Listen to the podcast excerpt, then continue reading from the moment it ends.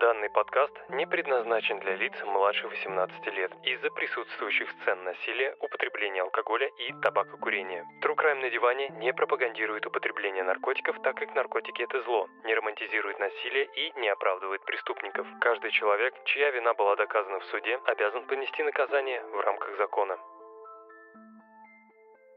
Привет всем диванам-криминалистам. Это 31 эпизод подкаста True Crime на диване.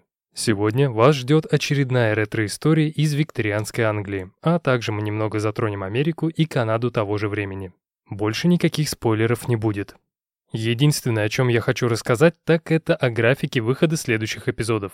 Как я уже писал в телеграме «Диван нижнее подчеркивание Крайм», какое-то время я буду выпускать по два эпизода в месяц. Один бонусный и один регулярный. Но не нужно думать, что я обленился. Такое решение было принято из-за того, что на бонусные эпизоды у меня остается слишком мало времени. Поэтому истории получаются короткими и не всегда такими, какими задумывались в начале. В первую очередь мне хочется работать не над количеством, а над качеством материала. Очень сильно надеюсь, что вы поддержите мое решение, но сразу предупрежу. Если у меня будут оставаться силы и время на третий эпизод, то я данной возможностью, конечно же, воспользуюсь. Хотя вероятность этого крайне мала. Все, больше не буду отнимать ваше время лишней болтовней перед очень интересной историей.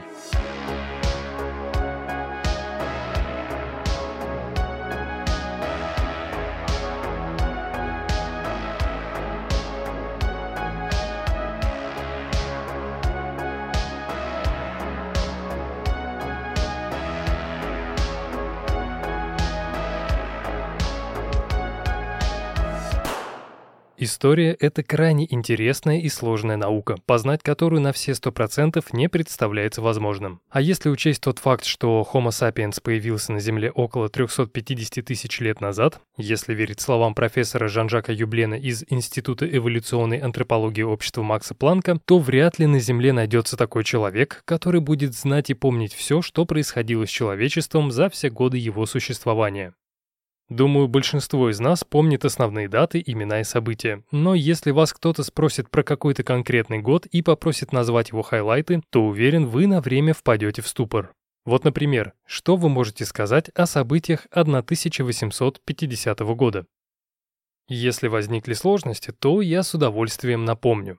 В 1850-м Иван Константинович Айвазовский написал свой легендарный «Девятый вал». В Парижском театре комическая опера была поставлена «Пиковая дама Пушкина», претерпевшая ряд изменений при вольном переводе. В Китае вспыхнула крестьянская война, длившаяся 14 лет, и были основаны Королевский театр в Мадриде и Драматический театр имени Охлопкова в Иркутске.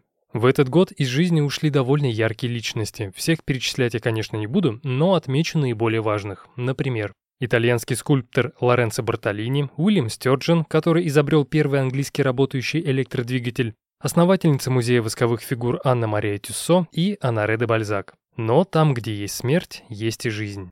В 1850-м родились следующие личности. Писатель Роберт Льюис Стивенсон, который спустя 33 года подарит миру «Остров сокровищ», российский математик Софья Васильевна Ковалевская, Томас Липтон, основатель чайной компании Липтон, писатель Ги де Мопассан и Томас Нил Крим. Да, человек, о котором сегодня пойдет речь, родился в середине XIX века, 27 мая 1850 года в Глазго, Шотландия.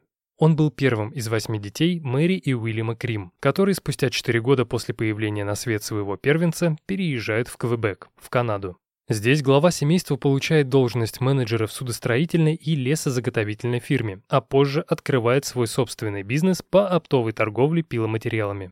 Что касается Томаса, то он был самым обычным ребенком. Хорошо учился в школе, играл с друзьями и не доставлял хлопот родителям. А еще из малочисленных источников известно, что Томас был избалованным ребенком. Отец без какой-либо на то причины покупал сыну игрушки и одежду. За каждую провинность мальчика не наказывали, а наоборот засыпали подарками. Когда Уильям Крим открыл свою оптовую компанию, то времени на воспитание детей стало еще меньше, чем раньше. Дабы компенсировать свое отсутствие дома, отец начал делать сыну более дорогие подарки. Став старше, вместо игрушек Томас покупал себе дорогую одежду и аксессуары. Он разъезжал на каретах класса люкс и не стеснялся сорить родительскими деньгами, пока его братья и сестры работали на предприятии отца. И хотя Томас тоже помогал Криму-старшему и даже познал азы судостроения и торговли пиломатериалами, заниматься этим всю свою жизнь парень не хотел. Он мечтал стать врачом и спасать человеческие жизни. По одним данным в сентябре, по другим в октябре, но точно в 1872 году, в возрасте 22 лет, Томас Крим поступает в университет МcGill в Монреале. Оказавшись вдали от дома, будущий доктор начинает меняться на глазах. Он начинает покупать себе более дорогую одежду и украшения, отращивает усы, надевает на голову цилиндр и отправляется покорять женские сердца. Сегодня сложно сказать, что именно нравилось Криму – добиваться очередной красотки или наслаждаться теми сплетнями, которые гуляли о нем по университету. Причем неважно, хорошо ли о нем говорили или плохо, правда это была или нет, главное, что о нем говорили. Но каким бы ветреным человеком Томас не был в отношении партнерш, к учебе он относился с большим уважением. Больше всего ему нравилось исследовать такое необычное вещество, как хлороформ. Причем нравилось оно ему так сильно, что он посвятил хлороформу свою дипломную работу, которую, как известно, защитил на отлично. 31 марта 1876 года Томас Нил Крим получил медицинский диплом и зачитал всем присутствующим речь на тему злоупотребления служебным положением в медицинской профессии. Сейчас поймал себя на мысли, а, несмотря на то, что я знаю всю историю Томаса Крима, его поведение у меня не вызывает никаких вопросов, и парень кажется самым обычным и безобидным. Но это только пока. В одном из источников я нашел информацию, что якобы после выпуска из университета в квартире Томаса на Мэнсфилд-стрит 106 в Монреале случился пожар. Автор предполагает, что его причиной мог стать сам Крим, чтобы получить страховку в размере 350 долларов за испорченные личные вещи и одежду. Но это только предположение. Зато точно известно, что спустя месяц после выпуска из университета МcGill Крим знакомится с девушкой по имени Флора Элизабет Брукс, которая была дочерью владельца отеля. На тот момент Флоре было 23 года, и она без памяти влюбляется в Томаса. Причем чувства были настолько сильными, что девушка сразу же начала вести разговоры о женитьбе. Вот только Криму это было не нужно. Как и прежде, на первом месте у Томаса стояла медицина, а также переезд в Лондон и поступление в медицинскую школу Святого Томаса. Поэтому, когда в один из вечеров Флора пригласила возлюбленного за стол и начала свою речь с обожаемой всеми фразы «нам нужно поговорить», Томас Крим сильно напрягся. А следующие два слова разделили его жизнь на до и после. Этими словами были «я беременна». И, пожалуй, для Томаса это был самый страшный день в его жизни. У него были планы переехать, получить еще более престижное образование, открыть свое дело и флиртовать с англичанками. Но в эту идеальную картину вмешивается Флора и какой-то там ребенок, который Томасу совершенно был не нужен. Поэтому, не желая портить и пускать свою жизнь под откос, Томас говорит Флоре, что та обязана сделать аборт. Сперва девушка, само собой, начала кричать, плакать и говорить, что никогда так не поступит. Но после тирады возлюбленного ее позиция изменилась. Насколько известно, Крим сказал Флоре, что забеременев до брака, она опозорила всю свою семью. А если об этом, не дай бог, узнают родители, то будет хуже и ей, и ему, и вряд ли кто-то даст им пожениться после такого. Некоторое время спустя девушка успокаивается, принимает слова Томаса и соглашается на аборт. Вот только была одна маленькая незначительная проблема. В те времена аборты в Канаде были не просто опасны, они были незаконны. Если врач решался сделать своей пациентке аборт, то за убийство еще не родившегося ребенка его самого приговаривали к смерти. Поэтому единственным человеком, кто мог бы провести данную процедуру без лишних вопросов, был сам Томас Крим, который, следует отметить, еще никогда и никому не делал аборт. Спустя пару-тройку дней, делая аборт девушке, которая безумно любила Томаса, сам молодой доктор вряд ли испытывал похожие чувства. Для него это был бесценный опыт и тренировка на живом человеке. И нужно сказать, что первые дни после аборта все шло хорошо. Пока у девушки не поднялась температура и она не начала плохо себя чувствовать. Когда в дом Бруксов приехал семейный врач и осмотрел больную, то его диагноз шокировал абсолютно всех. В организм Флоры была занесена инфекция во время аборта. Услышав это, глава семейства немедля собирает небольшую компанию и отправляется на поиски Томаса Крима. И стоит отметить, все эти добрые люди были вооружены стрелковым и колюще-режущим оружием. К счастью, 25-летнего доктора долго искать не пришлось. Он находился в своей квартире. И, судя по собранным чемоданам, через пару часов он планировал уехать в Лондон. После короткого, но очень продуктивного диалога Крим соглашается вернуться к Флоре в Ватерлоо. На следующий день, 11 сентября 1876 года, молодожены сыграли свадьбу в окружении все тех же вооруженных родственников и друзей семьи Брукс, что днем ранее принимали участие в возвращении жениха домой. Но если мистер Брукс считал, что свадьба по принуждению сможет сделать его дочь счастливой, то он сильно ошибался. На следующее утро, после скромной церемонии бракосочетания, Флора проснулась одна. Вместо головы супруга рядом на подушке лежало письмо, в котором Томас писал, что уезжает в Соединенное Королевство и обязательно даст о себе знать, как только найдет жилье и работу.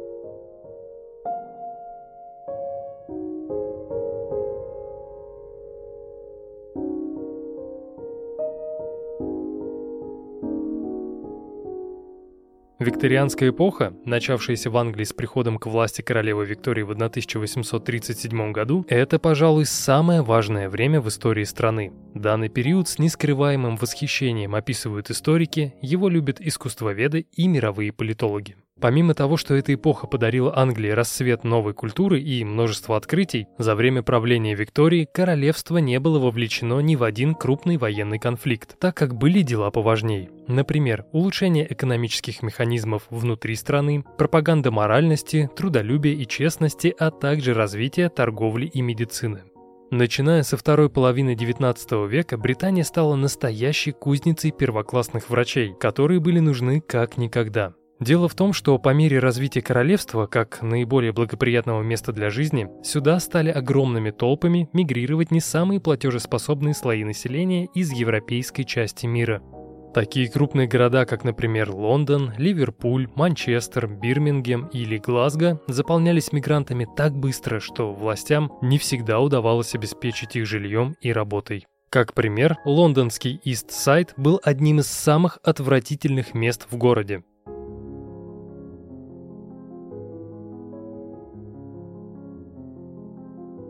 Здесь цвели и пахли венерические заболевания, полы в ночлежках были прогнившими, а канализационные отходы, которые должны были течь под землей, превращались в наземные ручьи. Также на проезжих частях можно было увидеть гниющих лошадей.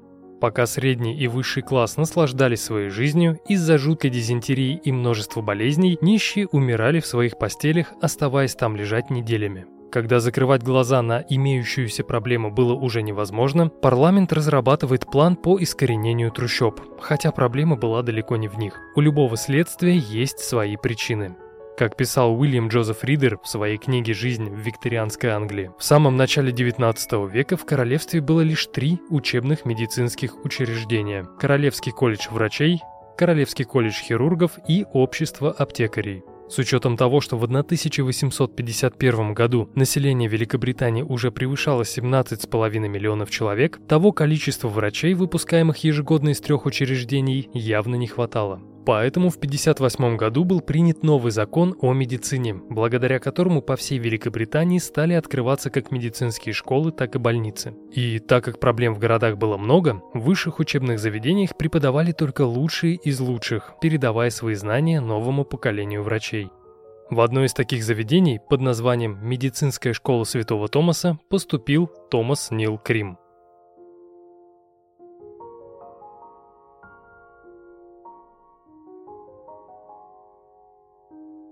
Спустя примерно полгода он подает документы в Королевский колледж хирургов, проваливает вступительные экзамены и возвращается обратно в школу Святого Томаса, где поступает на курсы акушерства. Видимо, считая, что он достоин большего, спустя еще какое-то время Крим подает заявление на поступление в Королевский колледж врачей и хирургов в Эдинбурге, Шотландия. После окончания он становится счастливым обладателем лицензии акушера.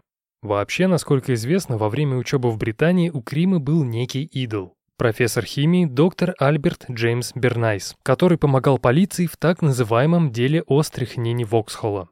В качестве обвиняемого выступал мужчина по имени Сайлас Барлоу, который, по мнению следствия, убил свою жену при помощи отравы для крыс. Изначально полиция считала, что женщина умерла от эпилепсии, но после допроса мужа ее тело было эксгумировано, а в желудке найдена запредельная доза стрихнина, который содержался в крысиной отраве. Спустя пару дней Сайлас Барлоу был повешен.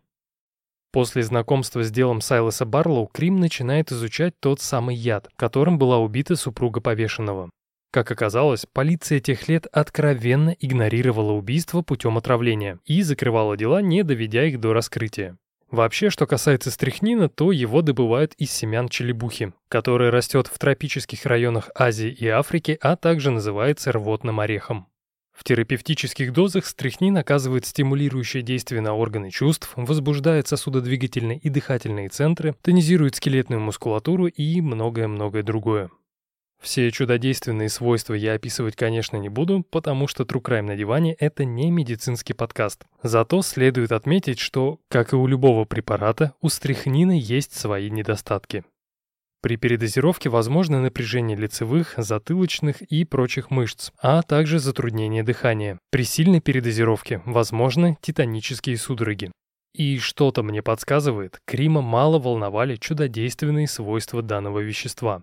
А еще его совершенно не заботило самочувствие жены, которое с каждым днем только ухудшалось. Пока Флора увидала от инфекции, спровоцировавшей бронхит, Томас продолжал флиртовать с юными дамами и проводил время в шумных мьюзик-холлах.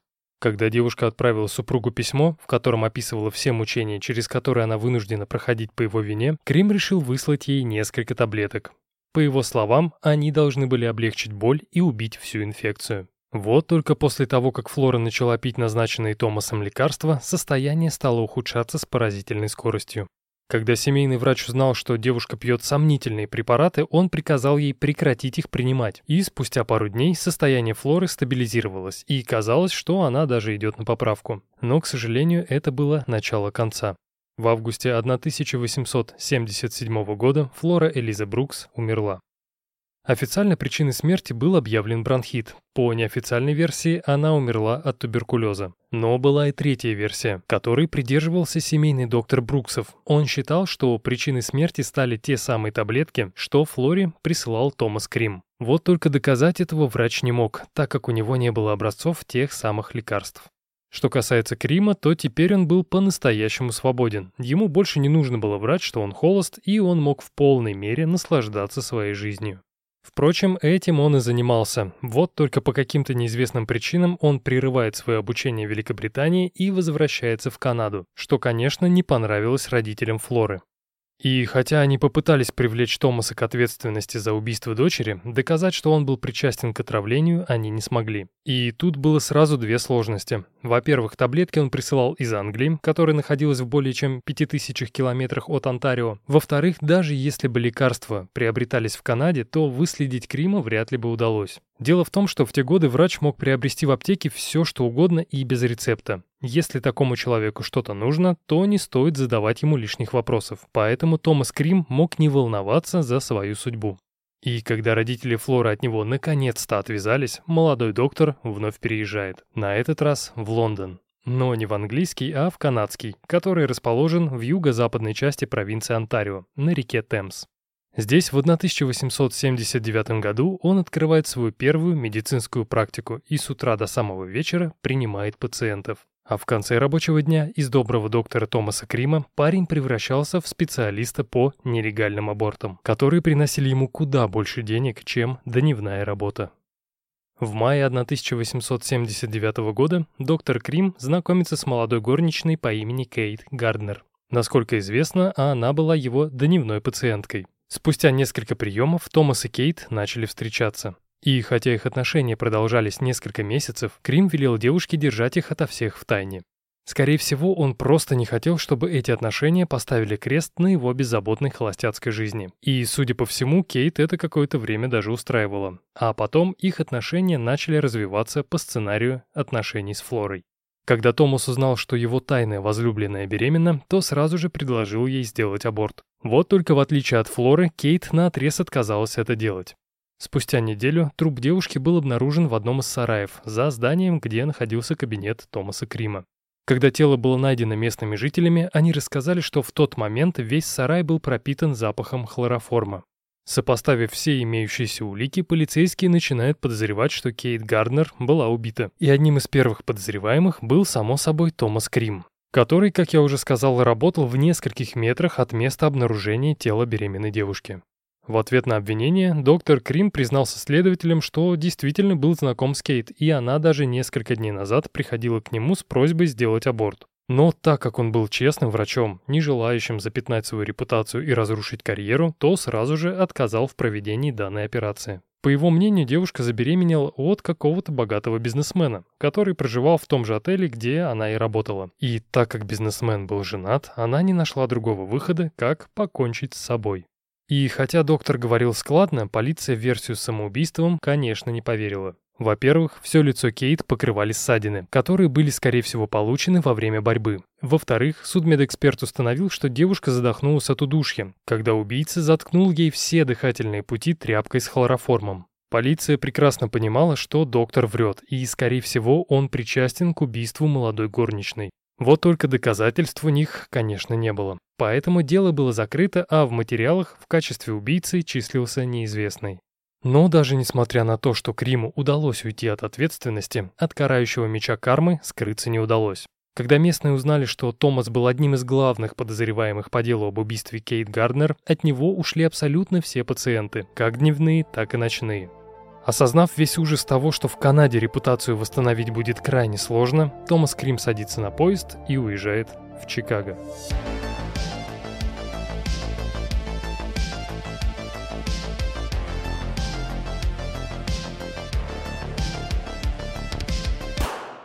После переезда в Чикаго в конце 1879 года 29-летний доктор Томас Нил Крим открывает небольшой кабинет в доме 434 на Вест Мэдисон-стрит. Спустя 20 лет это место будет называться улицей Красных фонарей. Как и прежде, в рабочее время Томас принимал у себя пациентов, а по вечерам делал нелегальные аборты. И стоит отметить, что в начале 80-х годов XIX века он был не единственным, кто занимался подобной практикой. К сожалению, у большинства врачей не было достаточной квалификации в этом вопросе, и большинство пациенток умирали или от сильных кровотечений, или от инфекции. Что касается Крима, то он в этом деле был на несколько голов выше своих чикагских коллег. Хотя иногда его пациентки тоже умирали, но это было очень редко, да и доктора это мало волновало. Вообще стоит отметить, что отношение Крима к женщинам было неоднозначным. Он боготворил и влюблялся в богатых барышень, а тех, кто продает свое тело на улице, презирал и ненавидел. Люди, которым посчастливилось пообщаться с Томасом, рассказывали, что у него всегда с собой была небольшая пачка порнографических картинок и фотографий, которые он любил показывать своим собеседникам. Но больше всего удивляло не то, что он носит с собой такие непотребные вещи и показывает всем подряд, а то, как он отзывался о секс-работницах. Для Крима все эти девушки, которые вынуждены продавать себя ради возможности оплатить жилье и прокормить детей, представлялись грязными животными, от которых нужно срочно избавиться. Тем не менее, есть информация, что сам Томас не брезговал иногда снять какую-нибудь девушку и провести с ней несколько часов. И дабы секс был запоминающимся, он принимал самолично приготовленные таблетки, состоящие из морфия, стрихнина и кокаина. И хотя я пару секунд назад сказал, что Крим ненавидел всех секс-работниц, именно они приносили ему больше всего денег за операции. Так как работы было много и сам он не всегда успевал совсем справляться, то был вынужден нанимать акушерок-самоучек, которые помогали ему делать аборты. Одной из таких акушерок была чернокожая медсестра по имени Хэтти Макки. Женщина была замужем, растила троих детей и жила на верхнем этаже двухэтажного каркасного дома на Вест-Мэдисон-стрит 1056. Первый этаж дома занимал Джордж Грин и его семья, а на чердаке жила мисс Эллен Хэкл. Чуть позже они скажут полиции, что часто видели доктора Крима в комнате Макки. По их словам, Томас казался интеллигентным шотландцем с голубыми глазами, средним телосложением и каштановыми волосами. Он носил бернсайдские усы и при каждом разговоре был вежлив. Но в середине августа 1880 года доктор Томас Крим откроется им с иной стороны. Вот что писала об этом газета «Чикаго Трибьюн» примерно в 4 часа утра мистер Грин разбудил необычный шум, доносившийся с этажа миссис Маки. Когда мистер Грин встал с постели и вышел в коридор, то увидел выходившую из дома миссис Маки со своими детьми. Этим же днем мистер Грин поднялся на второй этаж, но обнаружил, что дверь комнаты заперта.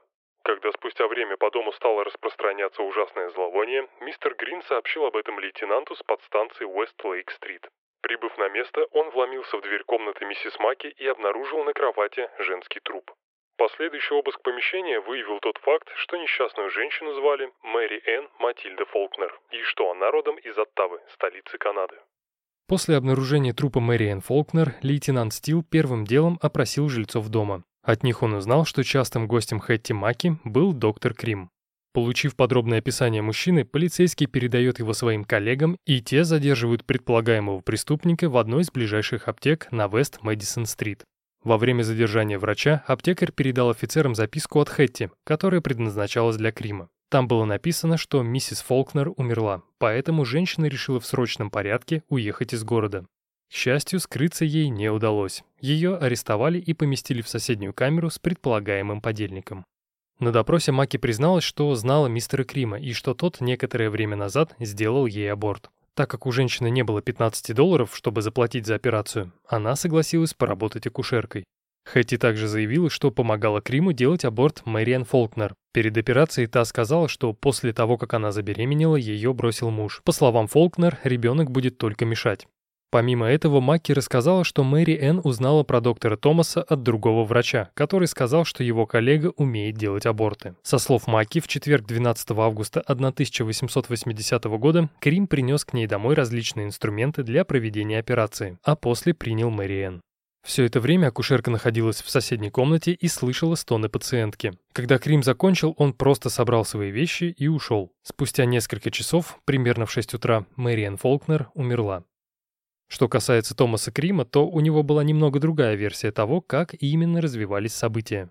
Подозреваемый сообщил, что именно Хэтти Маки уговорила его осмотреть некую Мэри Энн Фолкнер. И когда он пришел домой к акушерке, то увидел на кровати пока еще живую девушку, рядом с которой лежал мертвый трехмесячный ребенок. Вся кровать под ними была в крови. Когда Томас спросил Маки, что произошло, та ответила, что сделала женщине аборт, в процессе которого что-то пошло не по плану. После увиденного Крим развернулся и ушел домой. Из-за того, что версии подозреваемых кардинально отличались друг от друга, судебный процесс обещал быть сложным. И хотя полиция была уверена, что Фолкнер умерла по вине Крима, на суде адвокат доказал присяжным, что во всем виновата только акушерка. Единственным аргументом, почему Крим не мог быть к этому причастен, были слова, что его подзащитный – опытный хирург, который никогда бы не согласился делать аборт Мэриан Фолкнер. А если бы и согласился, то сделал это как следует и без жертв. В итоге присяжные отправили Хэтти Маки в тюрьму, а Томаса Крима оставили на свободе.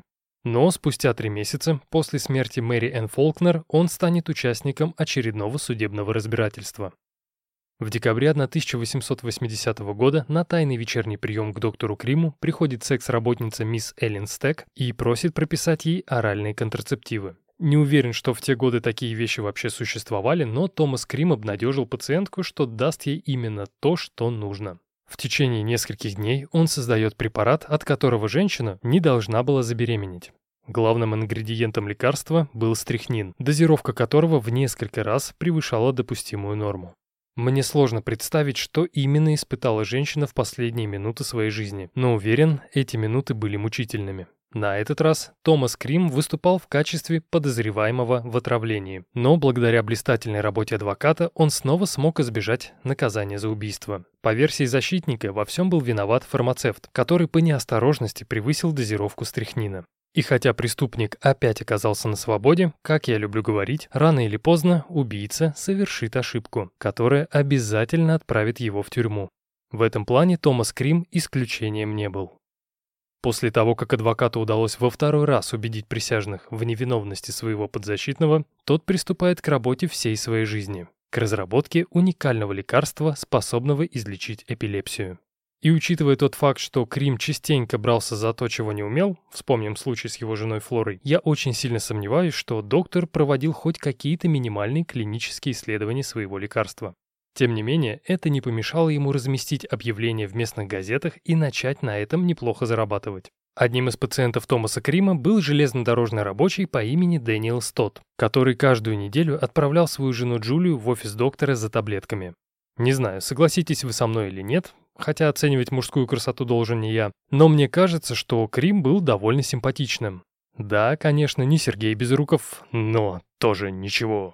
Я это все к тому, что Джулия Стот, как и многие другие девушки, практически сразу влюбилась в Томаса. И хотя их роман, который длился несколько месяцев, был тайным, Дэниел Стот все же о нем узнал.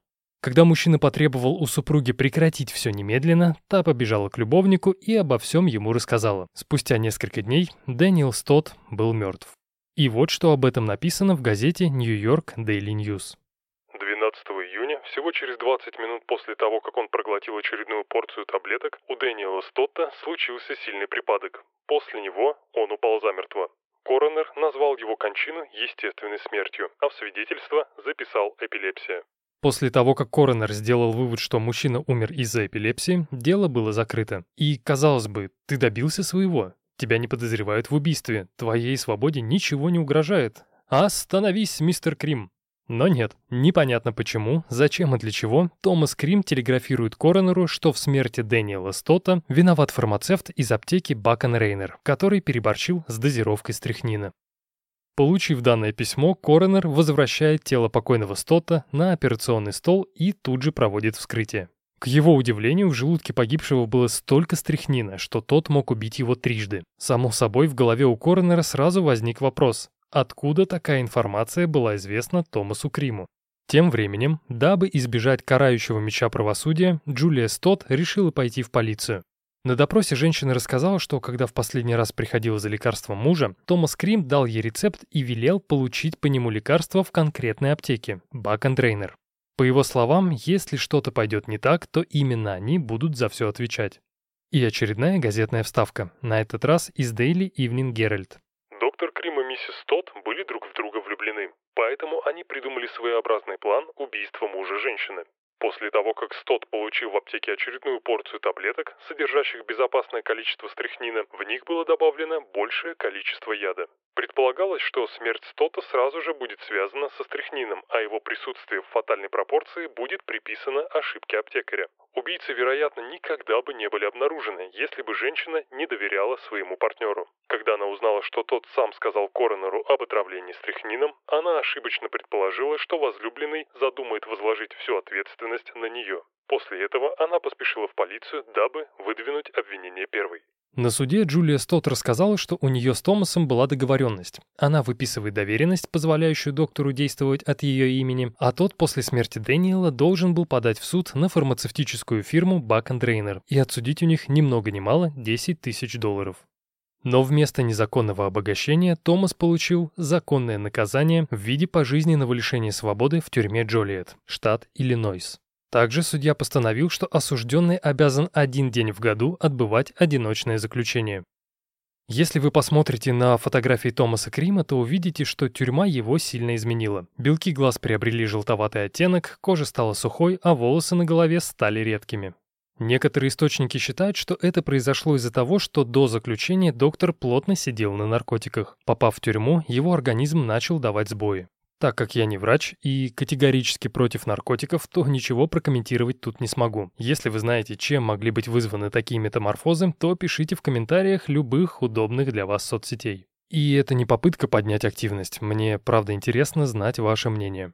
Но вернемся к истории. Вообще, мне кажется, что, оказавшись в тюрьме из-за Джулии Стот, Крим еще больше возненавидел женщин, которые только усложняли его жизнь. Поэтому вполне возможно, все время за решеткой он не терял надежды на то, что выйдет из тюрьмы и отомстит той, что засадила его в тюрьму. Как говорится, мысли материальны. В июле 1891 года, проведя около 10 лет в тюрьме Джолиет, 41-летний Томас Крим выходит на свободу, несмотря на пожизненное заключение. Есть теория, что губернатор Джозеф Файфер смягчил его приговор после того, как получил взятку в размере 5000 долларов от брата Томаса. И так как коррупция в те годы была просто запредельной, мне кажется, что эта теория имеет место быть. Первым делом после освобождения из тюрьмы Крим попытался разыскать Джулию Стот, но той нигде не было. После этого он покидает США, на время уезжает в Канаду, а после 1 октября 1891 года возвращается в Англию, где намеревается открыть очередной офис. И если вам интересно, откуда у бывшего зэка деньги на новый бизнес, то скажу, что они ему достались в качестве наследства после смерти отца в 1887 году. И, пожалуйста, запомните эту дату, потому что в конце эпизода она будет очень важна. Итак, получив наследство и переехав в Лондон, Крим останавливается в отеле «Андерсон» на Флит-стрит. Прожив здесь несколько дней, он перевозит свои вещи в квартиру на первом этаже по адресу Ламбет Пэлас Роуд, 103, в районе под названием Ламбет. В те годы это было средоточие аномальной бедности, преступности и проституции. Еще через несколько дней Томас открывает медицинский кабинет через дорогу от больницы Святого Томаса. Самое интересное, что после переезда Крим начал представляться всем доктором Томасом Нилом. Его второе имя стало фамилией. И так как следующая часть истории будет проходить в Лондоне конца XIX века, думаю, логично сделать небольшое отступление и напомнить вам, что в те годы определенные категории лондонцев жили как на пороховой бочке. В те годы в самом сердце Великобритании некто по прозвищу Джек Потрошитель нападал на секс-работниц. И хотя большинство реперологов считает, что потрошителю принадлежат только пять жертв, Некоторые склонны полагать, что Джек не ограничился 1888 годом и продолжил нагонять страх на жителей Лондона до 92 -го. И хотя Джек и Томас убивали совершенно разными способами, у этих двоих было очень много общего.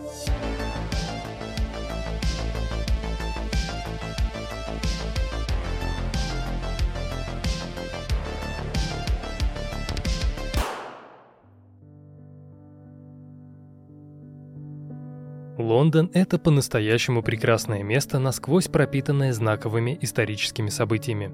И, безусловно, как я говорил ранее, одним из важнейших этапов в развитии было время правления королевы Виктории, взошедшей на престол в 1837 году.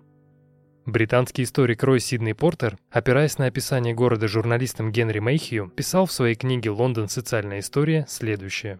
Пролетая над городом на воздушном шаре, передо мной открывалось прекрасное зрелище. Внизу проплывала огромная кирпичная масса церквей и больниц, банков и тюрем, дворцов и работных домов, доков и приютов для обездоленных, парков и площадей, дворов и переулков, из которых состоит Лондон.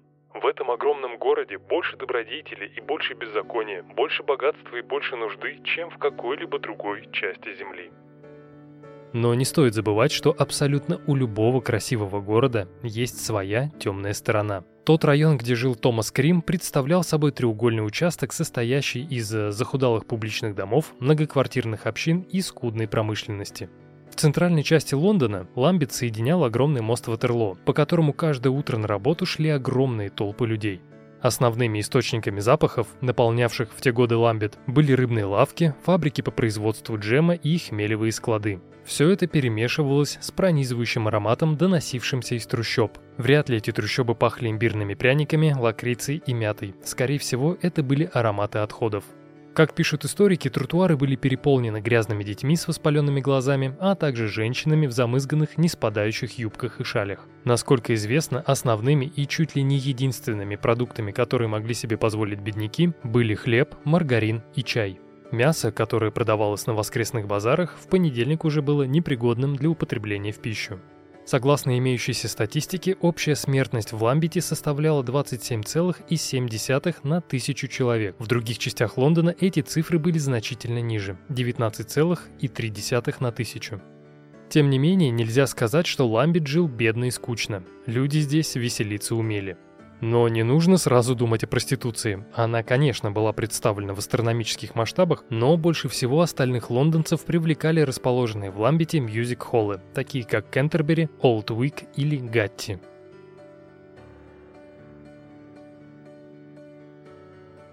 Именно в этом прекрасном месте и оказался Томас Крим. И нужно сказать, что его мало беспокоило то, что он видел каждый день, выходя из дома. Возможно, ему все это действительно нравилось, а может проблема была в его плохом зрении. После переезда в Лондон у Крима начали прогрессировать сильные головные боли, появившиеся во время заключения в тюрьме Джолиет. Масло в огонь подливало его косоглазие, которое Томас почему-то все это время не исправлял. Когда его головные боли стали невыносимыми, а картинка перед глазами размытой, 9 октября 1891 года Крим записывается к офтальмологу на прием. И хотя Томас стал видеть лучше, головные боли никак не утихали. Поэтому, решив избавиться от проблемы самостоятельно, он начинает принимать низкомолекулярный морфин. Препарат, конечно, решал поставленные перед ним задачи, но не обошлось и без побочки. От морфина лицо Томаса было сильно напряжено, а глаза косили больше прежнего. И если раньше Крим был статным, косоглазым мужчиной в дорогом костюме и цилиндре, то теперь он представлял собой лысеющего усатого мужичка с напряженным лицом. И всю эту картину венчали очки с толстыми линзами. И знаете что? Крим был полностью доволен своим новым видом. Да, за проведенное время в тюрьме он очень сильно постарел, но теперь он казался окружающим не ветреным человеком, а умудренным опытом профессором, которому будут доверять пациенты. Первый, кто доверился доктору Томасу Нилу, была 19-летняя секс-работница Эллен Нелли Донвард, которая в один из дней пришла к нему на прием. Пользуясь своим служебным положением, Крим приглашает Эллен пропустить пару бокалов пива в пабе на Морпет Плейс, и та с удовольствием соглашается. Около шести вечера 13 октября девушка вышла из дома, сказав уборщице Энни Клеменс, что идет навестить одного джентльмена, с которым недавно познакомилась. Как позже расскажет Констанс Линфилд, когда солнце скрылось за кирпичным горизонтом Лондона, она увидела свою подругу Эллен в компании хорошо одетого джентльмена. Оба выходили из неосвещенного двора за пабом, держась рука об руку. Еще одним человеком, кто в тот вечер видел Эллен, был ее приятель Джеймс Стайлз. На этот раз девушка была одна и выглядела очень плохо. Донвард стояла, прислонившись спиной к воротам на Морпет Плейс и сильно покачивалась. Решив, что его подруга пьяна и ей нужна помощь, парень подходит ближе и предлагает довести ее до дома. После того, как девушка легла в постель, она начинает биться в конвульсиях, хватаясь руками за живот и грудь. Через сильнейшую боль и череду судорог Эллен произносит, что господин с бакенбардами и в цилиндре дважды напоил ее белым веществом из бутылки. К этому моменту, помимо Джеймса Стайлза, в комнате Эллен уже находилась домовладелица, солдат, снимавший соседнюю комнату, и стажер Джонсон из медицинского института Ламбета. Когда последний осмотрел девушку, то сделал вывод, что у той системное отравление, которое сопровождалось такими сильными судорогами, что все эти люди, находившиеся в комнате, с трудом удерживали Эллен на кровати. Когда на место приехала полиция и в срочном порядке решила забрать девушку в больницу Святого Томаса, она начала задыхаться. До госпиталя Эллен не доехала. Она умерла в карете по дороге. Как показало вскрытие, причиной смерти стала чрезвычайно высокая доза стрихнина. По словам коронера Томаса Герберта, последние часы жизни Эллен прошли в мучительных болях. Насколько нам известно, в субботу 10 октября Томас заказал в аптеке желатиновые капсулы, которые, когда он забрал их 13 числа, оказались слишком большими. Поэтому он вернул их обратно и заказал капсулы поменьше. Исходя из этого, можно сделать вывод, что стрихнин был подмешан в напиток, о котором за несколько часов до смерти говорила сама Эллен. Еще она говорила, что напиток был белым, это скорее всего из-за того, что данный препарат очень плохо растворяется в воде. Вообще, Крим был довольно странным персонажем. После убийства Эллен Донвард он пишет коронеру письмо, в котором представляется неким мистером А. О'Брайеном и говорит, что за 300 тысяч фунтов стерлингов расскажет, кто убил невинную девушку. С учетом инфляции сегодня 300 тысяч фунтов – это примерно 50 миллионов долларов США. С вашего позволения, в рубли я эту сумму переводить не буду. Само собой, когда коронер прочитал это письмо, он сразу отнес его в полицию. Что было дальше и как проходило расследование, а может быть оно вообще не проходило, я, к сожалению, не знаю. Поэтому предлагаю перейти сразу к следующей жертве.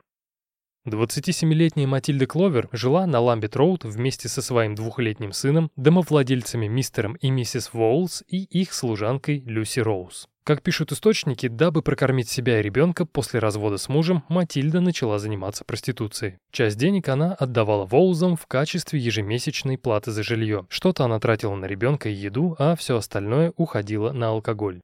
Ну и так как девушка вела довольно разгульный образ жизни, то, скорее всего, мы бы не узнали никаких подробностей вечера 20 октября 1891 года, если бы не служанка Люси Роуз. По словам женщины, Кловер ушла из дома сразу после заката, пока Люси делала уборку. И в тот момент, когда Матильда закрыла за собой дверь, женщина решила убраться в ее комнате. Вытирая пыль, Люси замечает на бюро Матильды письмо, которое девушке написал мужчина по имени Фред. Внутри было написано следующее. Кентербери в 7.30. Пожалуйста, приходи чистый и трезвый. Ты помнишь ту ночь, когда я принес тебе твои сапоги? Ты была так пьяна, что не смогла со мной даже говорить. Пожалуйста, возьми с собой это письмо и конверт. Твой Фред. Опять же, со слов Люси, Матильда вернулась домой в компании взрослого мужчины около девяти вечера. Женщина вспоминает, что несмотря на тусклый свет масляной лампы, ей удалось разглядеть, что спутник Матильды носил бакенбарды и был достаточно крепкого телосложения. Одет он был в дорогую шляпу и сюртук с накидкой. В котором именно часу мужчина покинул дом Волзов, Люси не помнила. Но примерно в три часа утра из комнаты Матильды раздался душераздирающий крик, моментально разбудивший всех жильцов дома. Когда испуганные Люси и Волзы ворвались в комнату постоялицы, они увидели на кровати бьющуюся в конвульсиях обнаженную Матильду. Сквозь стоны и крики девушка успевала говорить, что ее отравил некий Фред. И, несмотря на то, что хозяева дома моментально вызвали врачей, Матильда умерла в 7 утра. Врач, констатировавший смерть девушки, сообщил, что та умерла от чрезмерного употребления крепкого алкоголя, скорее всего бренди, который был ей противопоказан, так как недавно врач прописал девушке курс седативных препаратов. И так как к мнению врачей в те годы прислушивались, то вскрытие погибшей никто делать не стал. Тем временем, спустя несколько месяцев, Томас Нил Крим знакомится с очередной жертвой, секс-работницей по имени Лу Харви. В процессе общения мужчина приглашает девушку выпить с ним вечером пару бокалов вина, а после посетить Оксфордский мюзик-холл. Также он пообещал Лу Харви принести таблетки, которые выровняют цвет ее лица и сделают кожу не такой бледной, какой она была. И хотя девушка с подозрением отнеслась к подобному приглашению, так как память о зверствах потрошителя никуда не делись, она все же согласилась встретиться.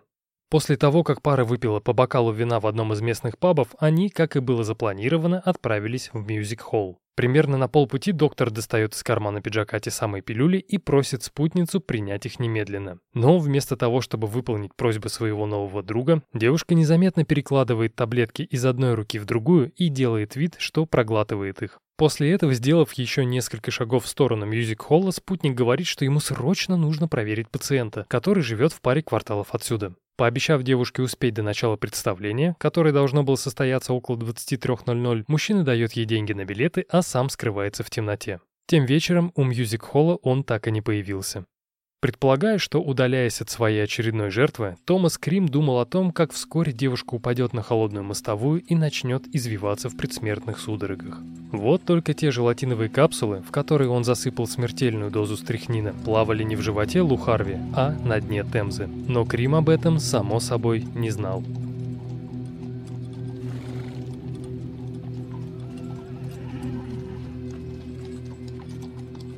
Если вы хорошо знакомы с делом Джека Потрошителя, то, скорее всего, помните, что самым жутким эпизодом в его карьере было двойное убийство 30 сентября 1888 года. Тогда он сперва убил Элизабет Страйт во дворе Датфилда недалеко от Бернер-стрит в Уайтчепле, а 45 минут спустя напал на Кэтрин Эдоус на площади Миттер. Расстояние между телами составляло примерно 6 километров. На теле первой жертвы был обнаружен один четкий 15-сантиметровый разрез на шее. Что касается второй жертвы, ее горло было перерезано от уха до уха, а на животе была длинная, глубокая и неровная рана. Кишки женщины были вынуты, левая почка и часть матки удалены, а ее лицо было изуродовано. Как я уже говорил, у Джека Потрошителя и Томаса Крима было очень много общего, даже несмотря на разные способы убийств. И хотя последний не мог похвастаться такой же кровавой картиной, убить двух девушек за одну ночь для него не составляло никаких проблем.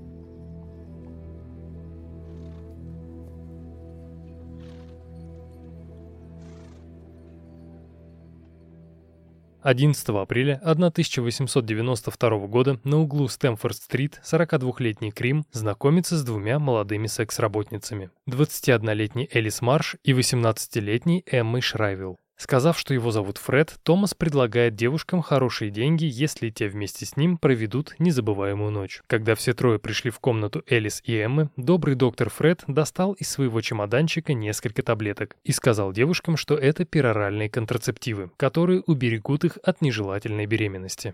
Что было дальше, остается только догадываться. Но примерно в половине третьего утра из комнаты девушек начали доноситься крики. Когда внутрь вбежала испуганная хозяйка дома, она услышала, как Элис и Эмма кричат, что их отравил некий Фред. В тот же миг женщина вызвала врачей, которые дали девушкам рвотное средство и повезли их в больницу Святого Фомы. Элис Марш умерла по дороге в госпиталь, а Эмма Шрайвилл скончалась сразу после прибытия. С этого момента полиция начала осознавать, что в Лондоне появился еще один убийца, желающий очистить улицы города от девушек, продающих себя ради выживания. Ну и по традиции данного эпизода процитирую вам то, что писала лондонская газета Daily News о так называемом ламбетском отравителе. Полиция Скотланд-Ярда начала расследование недавних случаев отравления женщин со смертельным исходом в районе Ламбет. Опытный инспектор Скотланд-Ярда при поддержке местной полиции и своих помощников уже закончил сбор всех улик, которые помогут задержать подозреваемого. Сообщается, что преступник страдает своеобразной формой психического расстройства, проявляющейся в желании лишать других людей жизни. Иных мотивов, объясняющих жестокое отравление Элис Марш, Эммы Шрайвелл и Эллен Донвард, нет. Если честно, то я искренне сомневаюсь в том, что у полиции были хоть какие-либо улики, о которых писали Daily News. И, возможно, Скотланд-Ярд еще бы долго гонялся за ламбетским отравителем, если бы тот не поверил в себя и не подружился с одним американским полицейским. Знакомство Томаса Крима и Джона Хейнса, который приехал в Лондон из Нью-Йорка по делам, произошло в одном из шумных пабов. Разговорившись, мужчины начали обсуждать недавнее убийство и стали выдвигать свои теории о том, кем мог быть этот неуловимый преступник. Криму было проще всего. Он рассказывал о своих похождениях в третьем лице и добавлял такие фразы, как «мне кажется» или «я предполагаю». Насколько известно, после ужина мужчины решили прогуляться по вечернему ламбету. Когда они подошли к дому с номером 27, Крим внезапно остановился и сказал Джону, что это именно тот дом, в котором 20 октября была убита Матильда Кловер. Доктор предположил, что когда преступник и эта грязная проститутка зашли в дом, они сперва немного выпили пива. После отравитель достал из своего пиджака несколько таблеток. Держа капсулу на ладони, он, возможно, солгал девушке, что это уникальное лекарство, которое сможет обезопасить ее от любых венерических заболеваний. В данный момент эти таблетки пить не нужно, так как он чист и Матильде не стоит о чем-либо беспокоиться. Далее преступник и жертва выпили еще немного пива, а после занялись сексом. Сразу после этого мужчина ушел, сказав девушке, что лекарство лучше принять перед сном.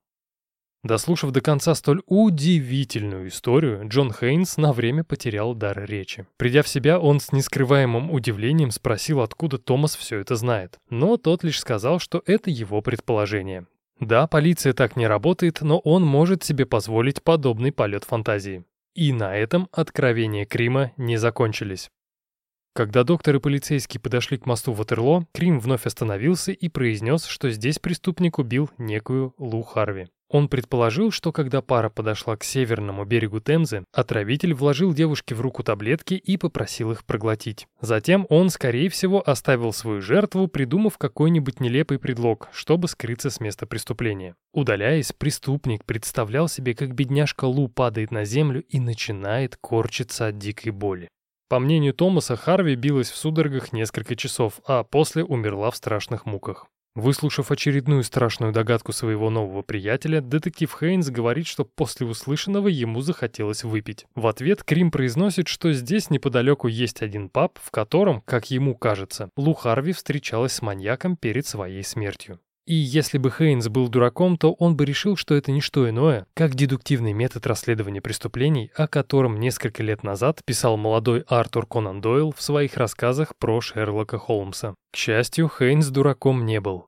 Эти истории у него вызвали больше подозрений, чем восхищений. Забыл уточнить, Джон Хейнс приехал в Лондон не просто по делам, а с целью трудоустройства. Дело в том, что в Скотланд-Ярде работал инспектором его очень хороший друг по имени Патрик Макинтайр. Именно к Макинтайру Хейнс решил пойти на следующее же утро после вечерней прогулки с Томасом Нилом. Да, если вы забыли, Крим исключил из своего имени реальную фамилию и представлялся всем доктором Нилом. Во время общения Джон рассказал Патрику все, что услышал от доктора, и выразил свои подозрения о том, что его вчерашний собеседник мог быть каким-то образом причастен к отравлениям девушек в Ламбете. И хотя инспектор был хорошо осведомлен по всем эпизодам, больше всего его заинтересовала некая Лу Харви, которую в числе убитых он не припоминал. Тем не менее, инспектор пообещал другу во всем разобраться и сказал, что его подозрения имеют смысл. Так как на тот момент у следователей не было никаких зацепок по серии убийств, первым делом они решили получше узнать, кем являлся Томас Нил на самом деле. Как оказалось, никакого Томаса Нила не существовало. Зато, по данным миграционной службы, некоторое время назад из Канады в Соединенное Королевство приехал Томас Нил Крим. Это был один и тот же человек. После этой находки у следствия началось настоящее расследование в попытке обличить реального преступника, а не призрачного ламбетского душителя.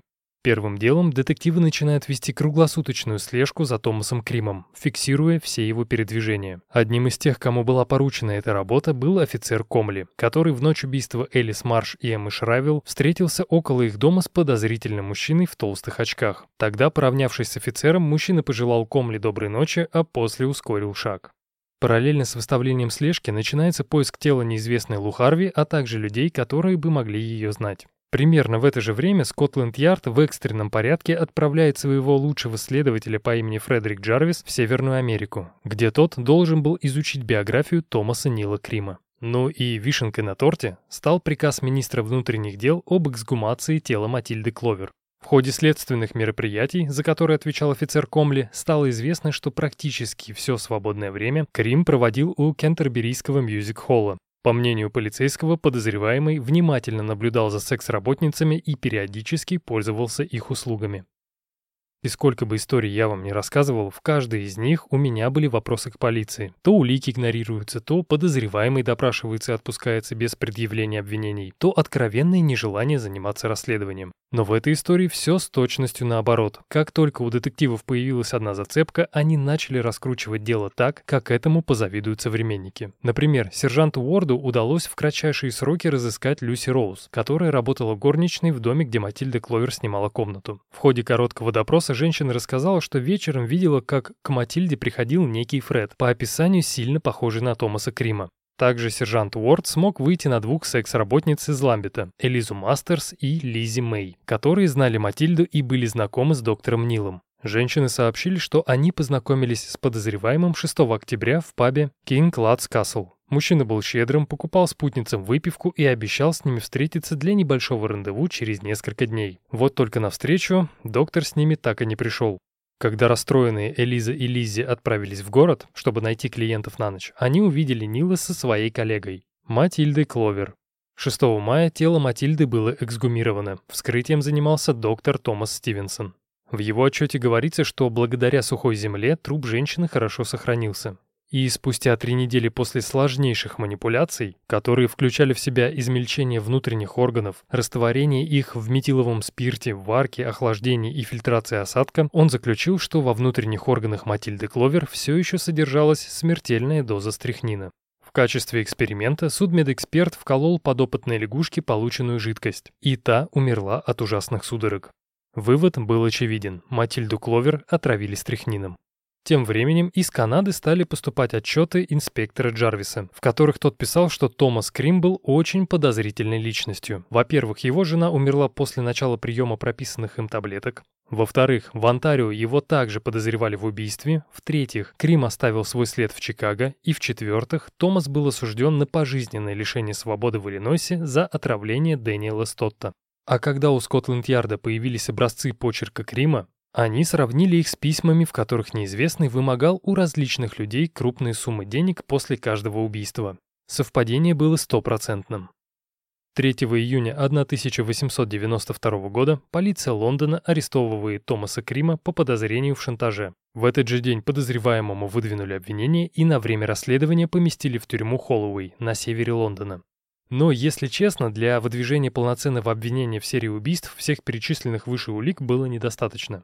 Да и в шантаже, по большому счету, Крима было обвинить крайне сложно. Все, что было у детективов, это схожий почерк, который на суде никак не мог быть главной уликой. Тем не менее, начальник уголовного розыска решил, что арест подозреваемого даст следствию пару лишних дней для подготовки обвинения.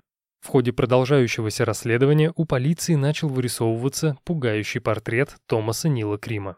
В ходе досудебных слушаний американский полицейский Джон Хейнс подробно рассказывал о своей прогулке с Кримом, воспроизводя все так называемые предположения доктора. Здесь же Элизабет Мастерс и Лизи Мэй поведали историю о том, что видели Крима в компании Матильды Кловер незадолго до ее смерти. Химик по имени Кирби предъявил купчую на стрихнин, подписанную самим Кримом. Эмили Слипер, дочь домовладельца, где Томас снимал квартиру, рассказала, что подозреваемый, по его словам, внимательно следил за делом ламбетского отравителя и подозревал лорда Рассела, который оказался одной из жертв неизвестного шантажиста. Также детектив Скотланд-Ярда Беннет Танбридж рассказал, что при обыске комнаты Крима обнаружил листок, на котором были написаны имена и даты смерти жертв отравителя. Все это время Крим сидел с жуткой ухмылкой на лице, понимая, что этих улик недостаточно, чтобы отправить его в тюрьму во второй раз. Но внезапно, предположительно во время перерыва между слушаниями, Крим случайно бросил взгляд на дверь. Спустя миг в зал заседания вошла женщина, и лицо подсудимого тут же изменилось. Он начал моргать, протирать свои очки, звенеть цепями наручников и издавать странные звуки. Когда женщина заняла свое место, к ней обратился председательствующий прокурор. Мисс Луиза Харрис, насколько мне известно, вы сообщили следствию, что прогуливались с неким мужчиной по набережной Черинг-Кросс, где он дал вам две таблетки и предложил их немедленно выпить. Вы также поведали, вместо того, чтобы проглотить эти таблетки, вы незаметно выбросили их в Темзу, так как почувствовали угрозу своей жизни. Скажите нам, этот человек сегодня находится в зале суда? Это была та самая Лу Харви, которая в вечер знакомства с Кримом решила представиться вымышленным именем. Выслушав вопрос прокурора, девушка сказала, что тот человек, о котором шла речь, сейчас находится в зале суда. Затем она указала пальцем на Томаса Крима. Более подробно речь Лу Харви была описана в газете Reynolds Newspaper две таблетки, которые были завернуты в папиросную бумагу. Он попросил ее проглотить пилюли по одной не раскусывая. Она сделала вид, что берет их в правую руку, незаметно переложив в левую. Затем он попросил ее показать сперва правую руку, а затем левую. В этот момент женщина незаметно выбросила таблетки в воду. 13 июля следствие пришло к выводу, что Крим намеренно отравил Матильду Кловер стрихнином. После того, как ему было официально предъявлено обвинение в убийстве женщины, его перевели в тюрьму Ньюгейт, на территории которой находился зал суда Олд Бейли, где должно было состояться финальное слушание. В последующие недели власти также обвинили Крима в умышленном убийстве Нелли Донворд, Элис Марш, Эммы Шрайвелл, покушении на убийство Луизы Харрис и в серии вымогательств. Заключительный судебный процесс над доктором Кримом длился 5 дней, с 17 по 21 октября 1892 года. Несмотря на то, что подсудимого защищал опытный адвокат, доказательства стороны обвинения были неопровержимы. 21 октября того же года, спустя 10 минут после начала совещания, присяжные вынесли вердикт, признав подсудимого виновным по всем пунктам. Он был приговорен к высшей мере наказания. Казнь Крима состоялась в тюрьме Ньюгейт 15 ноября 1892 года. Палачом был Джеймс Биллингтон, осуществлявший казни с 1884 по 1901 год. Как пишет издание «Курьер Энаргус», утро казни было пасмурным. Первым на эшафот поднялся палач. Он проверил механизмы и оценил новую пеньковую веревку диаметром в 2,5 см. В то время перед виселицей уже стоял капеллан, Томас Крим с надзирателями по бокам и несколько чиновников. Журналисты и зрители допущены не были. Когда веревка была затянута на шее преступника, священник прочитал «Отче наш», а после в комнате воцарилась гробовая тишина, которая вскоре была нарушена предсмертными хрипами Крима. В то время, когда Джеймс Биллингтон дергал за рычаг, за пределами тюрьмы собралась толпа из примерно 300 человек, которые ждали поднятия черного флага, свидетельствующего о том, что приговор приведен в исполнение. Насколько известно, тело Крима было похоронено в тот же день в безымянной могиле внутри тюремных стен. В 1907 году останки были эксгумированы и вывезены с территории тюрьмы Ньюгейт для повторного захоронения на лондонском кладбище в безымянной могиле. И, в принципе, на этом история должна подойти к своему логическому завершению, если бы не одно «но». Когда Джеймс Биллингтон спросил у Крима, есть ли у него последние слова, Томас решил промолчать. Но в тот момент, когда палач дернул за рычаг, Крим успел произнести два слова. «Я Джек